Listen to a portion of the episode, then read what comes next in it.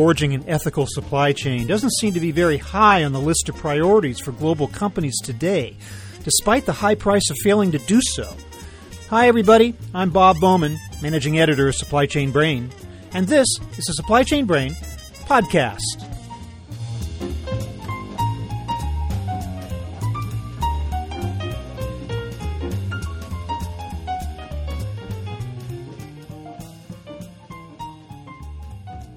In our last episode, we heard about some pretty low scores among apparel and footwear companies seeking to put a stop to labor abuses by their manufacturers.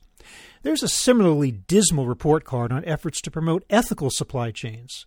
Bribery, fraud, conflicts of interest, money laundering all carry heavy penalties from governments and regulators. Yet, in a recent analysis by EcoVadis of more than 20,000 companies, the average business ethics score was just 42.2 out of 100, which means that most companies are taking a reactive and unstructured approach to fighting malfeasance, according to my guest today, Bettina Grabmaier of EcoVadis. She'll delve into the highlights of the new report, discuss why so many companies are falling short in their efforts in this area, and tell us what they can do to correct this serious oversight. It's a crucial part of any effective risk management program, so here is my conversation with Bettina Grabmaier.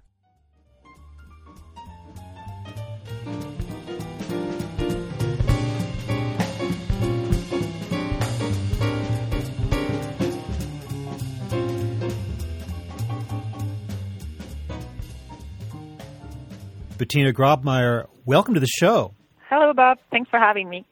So, we have a new study from EcoVadis about corruption in supply chains as a critical issue. And it is an important issue to address, especially in light of the fact that you have revealed that the average business ethics score is 42.2 out of 100.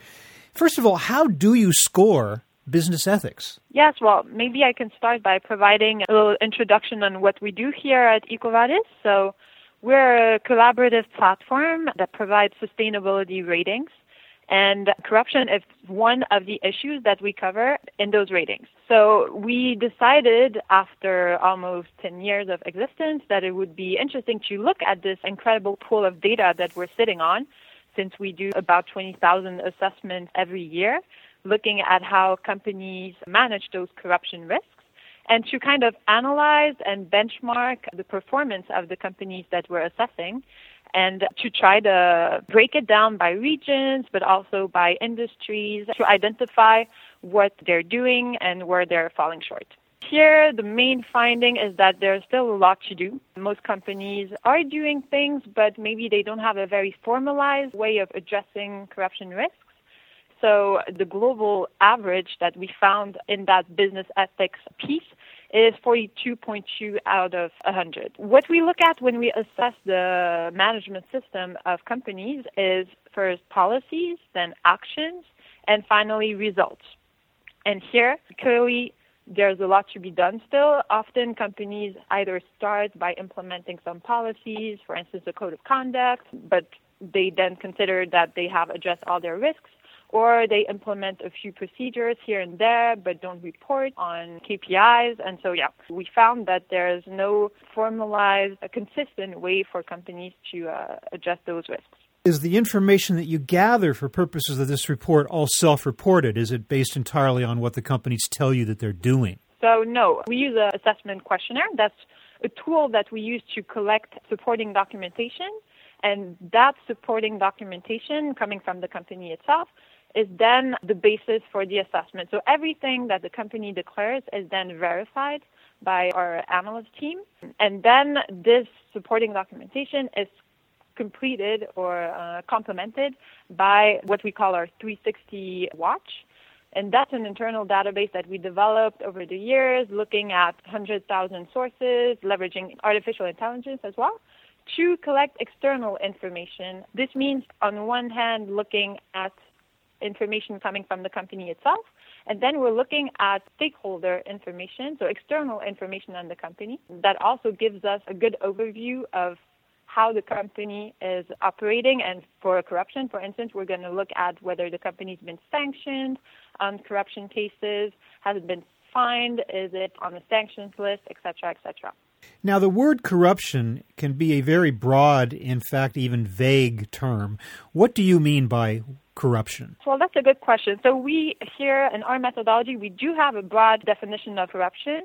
So, any kind of abuse of entrusted power. But more specifically, what we look at is bribery, conflict of interest, fraud, and money laundering. That's a pretty broad universe of, of activities as well. Now, you say you break it down by regions and industries. Let's start with industries. Which industries did you find corruption to be most prevalent, and which industries did you find were doing the best job in preventing it? We did compare 12 major industries. First of all, the surprising findings were that some of the industries that are typically considered most at risk, like for instance transport or construction, are not being sanctioned as frequently as other industries like finance, for instance. That was a, a first finding. Also, we saw that transport, construction, they are at the bottom of the rankings. Those are industries that have not formalized management systems or policies, actions, or reporting on results on corruption issues. So this is a concern because it shows that they are not addressing risk, although they are typically considered very risky industries. On the other side of the spectrum, we have the finance sector, which is performing quite well, which have companies in the finance sector usually have formalized management systems, but we also saw that those are companies that are quite frequently sanctioned on ethics issues compared to the other industries. So this can also explain probably why they have responded to that frequency of sanctions by addressing the risk and trying to implement internal controls and processes to prevent corruption risks. So they have the best controls and the best guidelines, but they're also the biggest uh, violators at the same time. I'm not sure which of those you put before the other, but uh, it does seem to be a little bit ironic. But then again, that is the finance side where the money is, so I suppose it's no surprise that that would be where all the action is, right? Exactly. I am a little bit shocked when you talk about companies that you say they have not even formalized an approach. They have literally nothing in place to address the issue of corruption? Is that indeed the case? And what is the rationale, do you believe, for not having anything like that in place? Well, yes, that's something that we were interested to discover as well, or at least to confirm with our data, is that when looking at some best practices that we identified, some which might seem key were actually not that common. So risk assessments, for instance, which are the key fundamental action that is usually the base for any solid anti-corruption program, is actually a very rare practice regardless of industry or regardless of the region. So this is concerning because we can ask ourselves if the companies are addressing all their risks, if they have identified them correctly, and also if they're allocating the resources to the main risk areas. I have to say, you say that finance and insurance, the score I believe of 49.9, leads in best practices adoption. Power transmission and generation at 50.2, highest average industry score.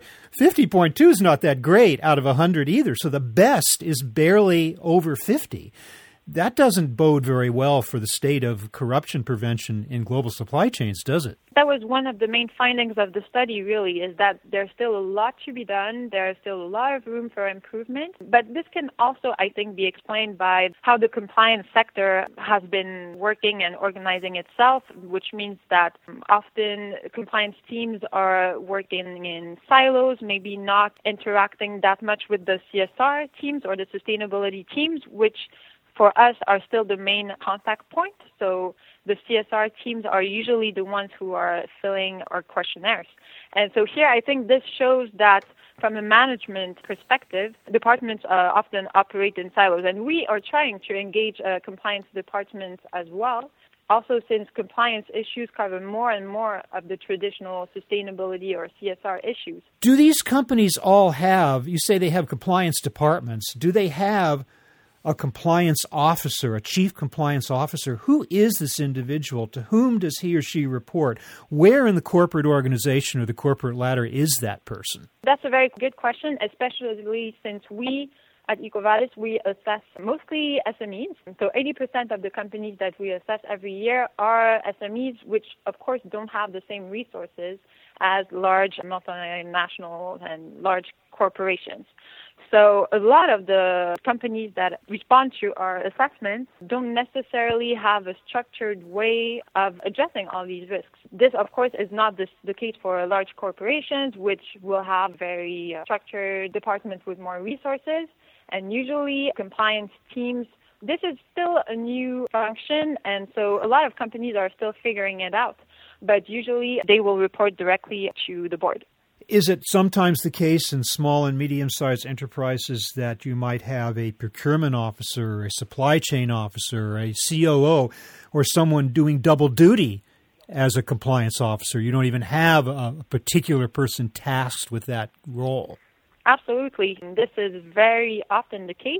Of course, then it's really challenging for uh, that person to have a good overview of the risks, and which is why we really encourage those companies to use resources that are already available on the market. And don't start from the beginning again, but leverage all the tools and the resources that are made available by specialized NGOs like Transparency International, for instance, or also use the sector initiatives that some industries have so really leverage everything that already exists starting from the beginning. Now, breaking it down by regions, where in the world is the issue of corruption most problematic right now? If we look at it the other way, where is it not? Corruption is still a very universal issue. And if we look at the Corruption Perception Index, for instance, that Transparency International publishes every year, and that is still very much the reference, it's quite worrying. Some countries are typically labeled as very high risk, like China, for instance, but actually Mexico or Russia are countries that are even below China in terms of ranking. Are there not places in the world where it just is a fact of life that participating in some aspect of corruption, especially bribes, is just the cost of doing business? And that if companies want to be in those markets, they have to do that? Or is that just a dodge?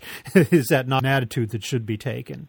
Well, I do believe that is very much an excuse that is being used by a lot of businesses to uh, engage in that type of practices. Um, it's true that in some parts of the world, it's a practice that is more common than in other parts of the world. And here, today, the most efficient way to change mindsets and uh, practices is still regulation. And things have been moving on that front, even in countries that are considered maybe less risky, like France. Two years ago, with the new anti corruption regulations, things have been moving very fast, and we can see a real difference. Also, when we assess French companies on corruption issues, you can see that there's a real shift in the way that they're managing risks and that the whole program has become way more formalized. Okay, so give us some practical steps that companies can take in order to improve their anti corruption efforts, specifically in the area of key performance indicators or aspects of a program that would be more effective. I would say that key performance indicators actually are one of the last steps to implement because that means that you're already measuring something that is in place. I would actually start by identifying and mapping the risk, and that means mapping all the operations of the business, all the day to day operations, understanding where your risks are, and then building policies and procedures to address those risks. This is actually not the hardest part of implementing and rolling out a compliance program because identifying the risks, it's not that hard. What's hard is really making sure that all the employees are trained and actually implement the procedures that the compliance departments have drafted. And that's the real challenge. And then I would say a second thing that I already mentioned and that I think is key here is that you shouldn't start all over again and you should use the resources that are available and also to scale your due diligence understanding of your risks, you can leverage technology and using tools that precisely aggregate and consolidate all the different information on your business partners and companies that you're working with to really ensure that your business partners are also complying with your policies and that they are aligning with your values. In a multi tier supply chain, that can be difficult to do because sometimes your business partners are so distant from you ultimately that you don't even know what they're doing. But I guess you're you're asking for uh, an effort that's difficult to pull off, but I guess not impossible with the proper compliance operation, right? So again, uh, the idea of having an individual overseeing the whole thing specifically, again, is very important, is it not? Absolutely. Uh, I think here governance is key. So with implementation and uh, really ensuring that what you implement is actually being used, that it's not just procedures in the drawer. And that's, of course, the challenge, scaling the program and making sure that it's uh, being implemented, especially for companies that have a decentralized organization, that have subsidiaries and business partners operating in risk countries. That's the main challenge. I think one way to motivate companies to move ahead on this area is to find a way to quantify the cost to business of failing to do it. What is at stake? Have you seen figures that might help to kind of dramatize what it costs for a business when it is caught out in some of these actions and what it happens to its stock as a result? I don't have exact figures in mind. I'm sure they're out there, but I think for the the company, what's really important is to determine their risk appetite and to really assess the situation and determine with all the data at hand if it's worth it, if it's worth the risk to engage in those risk areas and to perform those risky transactions. Do you plan on doing another study going forward, and if so, when? Yes, we plan on doing more of these studies. So, this was the first one that we did using 10 years of experience rating companies on corruption issues. We would like to do this on a more regular basis because I think it's interesting to look at what companies are doing. So there are a lot of indexes out there and studies, but here we have the chance to look at data from uh, over 20,000 companies. So that's significant and that shows real trends. So that's really interesting. When do you expect that you might revisit the topic? We're thinking of doing this on an annual basis. With the same sampling, going back to the same companies again each year? Yes, that of course, but we're also constantly increasing our database. So we might be looking at new data as well. Well, it's interesting that this first study sets the benchmark for future studies and that's something against which you could compare to understand whether we've seen improvements or, or going backwards in the future. But in the meantime, uh, Bettina Grabmaier, I want to thank you so much for helping us get a first ever picture of the prevalence of corruption in supply chains and what companies are or are not doing in order to prevent it. Thank you so much for being with us today.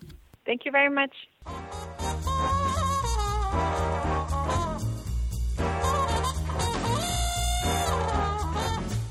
That was my conversation with Bettina Grabmaier of EcoVadis, talking about efforts to battle corruption in global supply chains. We're online at www.supplychainbrain.com, where we post a new episode of this podcast for streaming or downloading every Friday. You can also read my think tank blog, watch thousands of videos, and access all of our other content, including the digital edition of our magazine. Look for us on Facebook and LinkedIn, and follow us on Twitter at SCBrain. Can also download or subscribe to the podcast on iTunes. Got any comments or suggestions on this or any episode? Email me at rbowman at supplychainbrain.com. See you next time.